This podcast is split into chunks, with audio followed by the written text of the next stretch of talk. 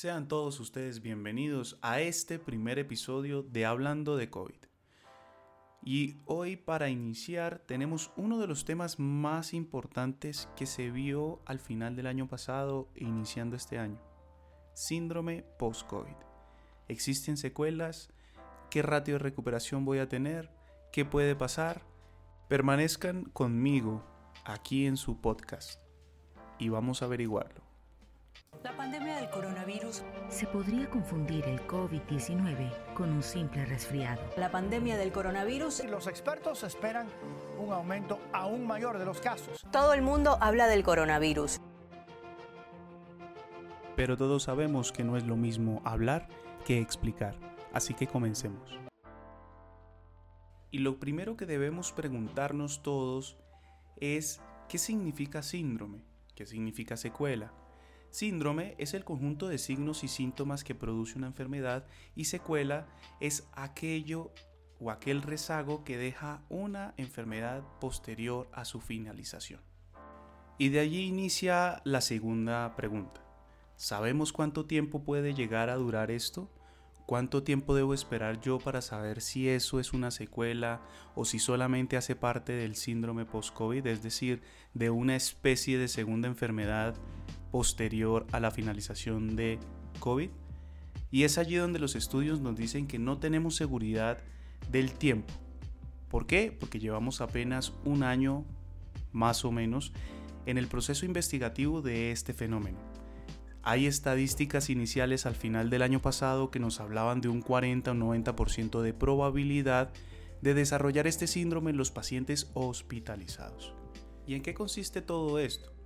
Todo esto consiste sencillamente en síntomas persistentes, ya sea causado por un daño orgánico, eh, impacto en condiciones médicas previas, es decir, si tú tenías hipertensión, puedes tener alguna afección adicional asociada a esa hipertensión o diabetes, etcétera, etcétera. E inclusive se empezó a realizar una descripción del impacto en salud mental de esto por el aislamiento social. Y en conclusión, para que se lleven un mensaje sencillo a sus casas, se considera síndrome post-COVID o secuela post-COVID a cualquier persistencia del el síntoma clínico relevante que tuvieron en su enfermedad o disturbios en cualquier prueba diagnóstica que se haya hecho intrahospitalaria o a su agreso o en su defecto alteraciones radiológicas a nivel pulmonar. Y ante tanta incertidumbre inician las primeras revisiones sistemáticas y metaanálisis de este síndrome y de la posibilidad de las secuelas al principio de este año. ¿Y qué son revisiones sistemáticas y metaanálisis? Esos son sencillamente estudios que se encargan de recolectar toda la evidencia disponible hasta la fecha de su realización para que la persona que esté interesada o busque en ellos tenga una aproximación a la literatura en general y un buen proceso estadístico para dar una recomendación. Y de esta primera revisión sistemática y metaanálisis tenemos que los síntomas más persistentes en, los, en las poblaciones que se detectó este síndrome fue la fatiga con un 53% de probabilidad de poseerlo, disnea del 37%, dolor de pecho 16% y tos un 14%. Esta revisión sistemática y metaanálisis se basó en nueve artículos disponibles para el mes de enero y tenía en total 1.816 pacientes. Pero esa revisión sistemática y metaanálisis nos dejaba cierto sinsabor porque no sabíamos qué pasaba con el espectro clínico. ¿Y qué es el espectro clínico? El espectro clínico no es más que saber si el paciente grave, pues por tener una enfermedad grave, es hospitalizado, se lleva a unidad de cuidados intensivos y este tiene pues por ende mayor riesgo de complicación, etcétera, etcétera. Pero la revisión sistemática no nos hablaba específicamente de eso, solamente nos hablaba de porcentajes y de probabilidades. Por eso, les traigo un estudio que se dio en el mismo mes de enero, teniendo en cuenta 277 pacientes, en el cual detectaron este síndrome post-COVID en 141 pacientes, es decir, de toda la población general que tuvieron en cuenta, el 50.9% de los pacientes tuvieron este síndrome. Y nos aporta algo muy importante este artículo porque nos empieza a decir que la probabilidad de desarrollar esto, es decir, qué chance tengo yo de tener este síndrome después de la enfermedad, disminuye con la severidad. Es decir, el 58.2% de esos 277 pacientes en el estudio tuvo un síndrome post-COVID. Sin embargo, aquellos que estuvieron con una enfermedad moderada, que quiere decir más o menos para mi audiencia no médica, que es ese porcentaje de pacientes que no requieren una ventilación mecánica, es decir, oxígeno o un proceso de intubación o medicamento un poco más avanzado, obtuvieron solamente un 36.6% de probabilidad de tener síndrome post-COVID. Pero lo más importante es que este estudio nos toca por primera vez la probabilidad de que aquellos pacientes que estuvieron en su casa, que tuvieron sencillamente una sintomatología como gripe, que tuvieron mucho eh, moquillo o que tuvieron en algún momento algún proceso gripal leve, tuvieron un 37% de probabilidad de padecer la enfermedad. Y es por primera vez que en la evidencia se empieza a ver que los pacientes leves y aquellos que no llegan a unidad de cuidados intensivos podían llegar a tener algún proceso de secuelas o algún síndrome post-COVID. También recordarles que en este estudio se hablaba sobre los síntomas frecuentes y apareció algo que no habíamos visto en la anterior revisión sistemática, que era la disnea, la fatiga y aquellos pacientes que habían presentado la pérdida de olfato o gusto lo persistía. Adicionalmente hablaron del sistema nervioso central mencionando que el dolor de cabeza, alteraciones en la memoria o deterioro cognitivo se presentó en 11% de los pacientes. Adicionalmente, ese proceso de disnea y todos los síntomas neurológicos anteriormente mencionados tuvieron un ratio de mejoría de 16 a 18 semanas. Y para finalizar el artículo nos trae algo muy interesante. Y es que aquel paciente que presentaba secuelas demostró una reducción hasta del 66.9% en su calidad de vida versus un 40% de aquellos que no presentaron ningún tipo de secuelas. Y es por eso que a nivel investigativo se prendieron las alarmas de que teníamos algo que estaba pasando posterior a la enfermedad COVID y que no se estaba teniendo en cuenta. Y es allí donde empezamos a preguntarnos, como un iceberg, la punta eran las secuelas orgánicas. Sin embargo, también estaba la pregunta de cuánto tiempo iba a durar ese síndrome. Después, con lo último que vimos, empieza a preguntarse cuáles iban a ser las secuelas a nivel psicológico y a nivel mental. Y finalmente empiezan a preguntarse qué ratio de incapacidad futura iba a tener el paciente que lo presentara. Si iban a tener diferencias según edad, si iba a presentar algún problema para retornar al trabajo, etcétera, etcétera. Y es por eso que los siguientes estudios empezaron a enfocarse en seguimiento. Y tenemos uno de los más importantes que se dio al principio de este año también, donde empiezan a hacer un seguimiento de 1.733 pacientes con un promedio de 186 días de seguimiento, presentando nuevamente la fatiga o debilidad muscular como el síntoma más importante con un 63% del total de las personas. Pero aquí aparece algo nuevo y aparentemente es más por la profundidad de investigación que se le está haciendo al seguimiento, porque nos muestran que el 26% de la población tuvo dificultad para dormir y esos fueron los síntomas más comunes. Lo que hizo mostrar a los investigadores la necesidad de mirar a nivel de salud mental qué estaba pasando. Y en un segundo proceso de recolección de datos, se dieron cuenta que la ansiedad o la depresión se presentaba en un 23% de todos los participantes. Es decir, 3 puntos porcentuales menos que las dificultades para dormir. Por lo mismo, empiezan a activar las alarmas de que esto también tiene que verse como una afección del sistema nervioso central a nivel de salud mental.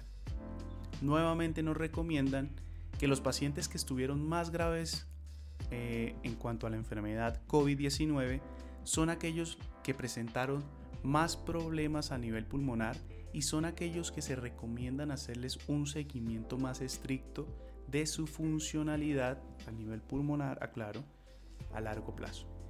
Y para aquellos interesados, este mismo estudio muestra la progresión de los anticuerpos neutralizantes, es decir, el sistema de defensa que en teoría nos va a acompañar por lo menos por seis meses, de cómo empieza a reducirse en este seguimiento. Entonces, por favor revisen la cita y traten de buscar el artículo porque realmente nos trae luces de que el sistema inmunitario de fase aguda tiene un comportamiento, pero de fase crónica aparentemente es más deleterio. Y queda en el aire la siguiente pregunta. ¿Qué pasa con aquellos que se quedan en casa, que presentan una enfermedad leve y que de verdad necesitan comprobar qué es lo que sucede? Pues tenemos un estudio que nace en marzo donde ellos toman 201 individuos, una cohorte pequeña, sin embargo, toman ese número de individuos es porque su incidencia de enfermedades como obesidad, hipertensión, diabetes mellitus tipo 2 o cualquier tipo cardiovascular es bajo. Lo consideran de bajo riesgo y muestran que el 42% de esos individuos tuvieron 10 o más síntomas, que para hacerles una especie de spoiler, se considera riesgo para poseer síndrome post-COVID o secuelas COVID tener 5 síntomas o más. En ese estudio el 60% tuvieron el síndrome post-COVID severo que consistía en un 98% de fatiga, 87% de mialgias, 88% de disnea, es decir, dificultad respiratoria, y 83% de dolor de cabeza. Pero el estudio no se queda allí y hace una profundización a revisar el daño orgánico que se dio en los pacientes.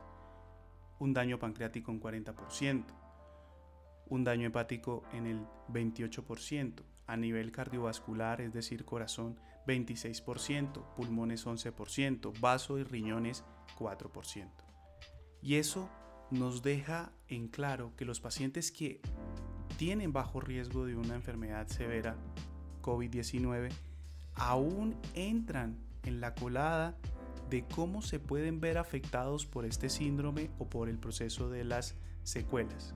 Y es muy importante entender que para la población general no médica, saber que el tener una sintomatología leve no me garantiza a mí el que no vaya a tener afección orgánica posterior a esto que estamos viendo, ¿no? El síndrome post-COVID. Y para los médicos que están escuchando, es básicamente entendible que debemos hacer un tamizaje posterior al COVID que incluya a nivel cardiovascular, que incluya a nivel hepático, que incluya a nivel pulmonar y que tenga marcadores que ya vamos a ver un poco más adelante. Y razón por la cual la evidencia se sienta por parte de la revista Nature y hace una revisión de la literatura de todo lo que se encuentra a través de ella misma desde marzo hacia atrás.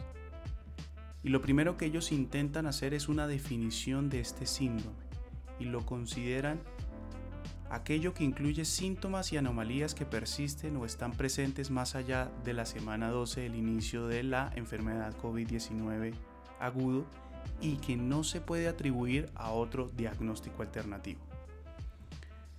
Y empiezan ellos a hacer una descripción órgano por órgano, y es lo que vamos a hacer el día de hoy para finalizar. Y el órgano estrella obviamente es el pulmón. ¿Qué debemos hacer a nivel pulmonar o qué debemos esperar de esta enfermedad? Nos habla que la disnea, la disminución de la capacidad de ejercicio y la hipoxia son los síntomas y signos habitualmente persistentes. Y es allí que nos explica levemente la fisiopatología de ello. Sabemos que es el sitio estrella donde se da la replicación vírica y donde vemos la mayor afección orgánica. Ellos nos hablan de una capacidad de difusión reducida, una fisiología pulmonar restrictiva y cambios fibróticos que a la final nos van a dar imágenes de opacidad en vidrio esmerilado y probablemente sea una de las, de las secuelas que con más eh, característica vamos a ver a lo largo de la clínica. Y el segundo punto es el hematológico, que es lo que pasa en la sangre. Y ellos hablan de que a nivel de evidencia se ha observado que los eventos tromboembólicos son menos del 5% en este síndrome post-COVID. Lo que nos dice es que aún así tenemos que tener cuidado porque desconocemos el estado hiperinflamatorio inducido por la infección por SARS-CoV-2 y es por eso que cada médico debe tener un proceso de identificación de riesgos y paliación de los mismos. Y si se considera que los pacientes deben tener eh, una tromboprofilaxis ambulatoria, se debe ejecutar la misma y tener ciertos controles a largo plazo. La siguiente parada es a nivel cardiovascular. Les comento que al principio de este año se dio uno de los primeros artículos que nos demostraba la presencia de SARS-CoV-2 en células del corazón. Y allí tenemos un proceso inflamatorio que hace cicatriz, se conoce como miocarditis, pero además tiene una incidencia en todas las alteraciones del ritmo. Por eso, los síntomas persistentes que nos incluye esta revisión de Nature es palpitaciones, disneas, más que todo cardiovasculares y dolor en el pecho. Tenemos que tener en cuenta que todo esto se da por una fisiopatología de un aumento de la demanda cardiometabólica, fibrosis miocárdica por el proceso que les acabo de mencionar o la misma cicatrización. ¿Qué tenemos para detectar esto? Solamente se ha demostrado por medio de la resonancia magnética cardíaca.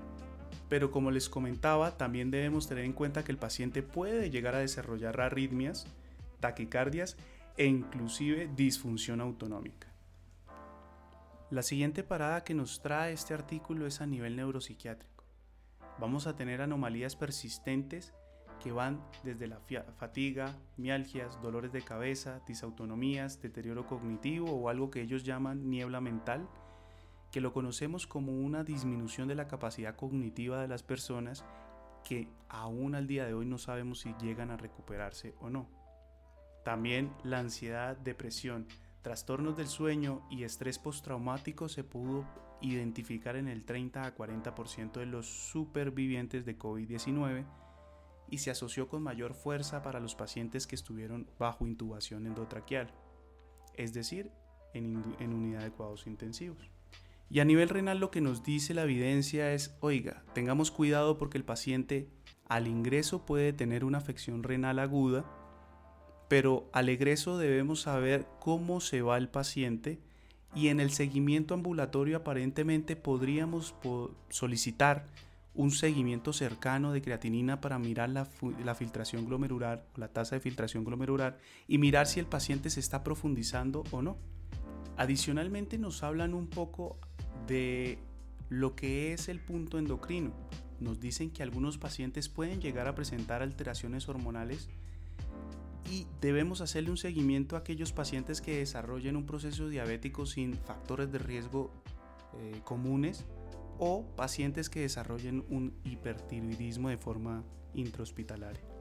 Y como bien saben, a lo largo de toda la pandemia se vieron manifestaciones dermatológicas que llamaron mucho la atención de si el COVID tenía algo que ver con ese tipo de manifestaciones, que fueron desde petequias, eh, reticularis, rash eritematoso, urticaria, vesículas, etcétera, etcétera, etcétera pero esta revisión nos habla que en el síndrome post-COVID lo que más se dio en un 10% de la población fue la pérdida de cabello y probablemente se asocia a un proceso de estrés. Finalmente, lo que nos dice esta revisión y la evidencia en general es que cuando nosotros creamos que nos estamos enfrentando a un síndrome post-COVID, lo que se debe hacer desde el punto de vista médico es considerar una rehabilitación temprana una educación del paciente, es decir, que aquellas personas que lo puedan llegar a sufrir entiendan su condición y entiendan que aún hoy no tenemos la evidencia suficiente para saber cuánto va a durar, si es permanente o no lo es.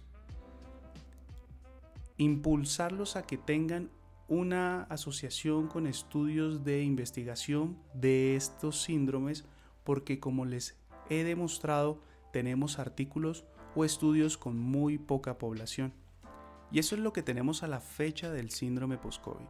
Espero haya sido satisfactorio, espero haya sido enriquecedor. Si tienen alguna duda, en la descripción voy a dejar eh, los artículos y los estudios acorde, los fui mencionando. Espero que si tengan algún comentario lo hagan llegar a mis redes sociales. Estamos para servir. Cualquier situación en las que pueda ayudarles, no duden en comunicarse conmigo. Muchas gracias y que tengan un excelente día.